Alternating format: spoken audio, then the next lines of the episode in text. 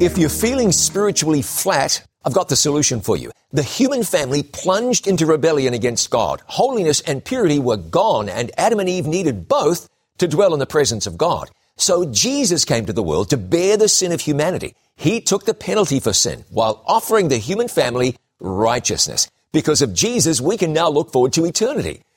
But even knowing that, you can have tough days and difficult times, and there's so much swirling around you, you could lose focus. So here's the solution to spiritual flatness. Psalm 119 verse 25. My soul clings to the dust. Revive me according to your word. If you want to be revived, that revival energy is in the word of God. Read it and believe it. The stories of God's goodness, love, deliverance, the life and ministry of Jesus. Get God's word in you and you'll be revived. I'm John Bradshaw for It Is Written.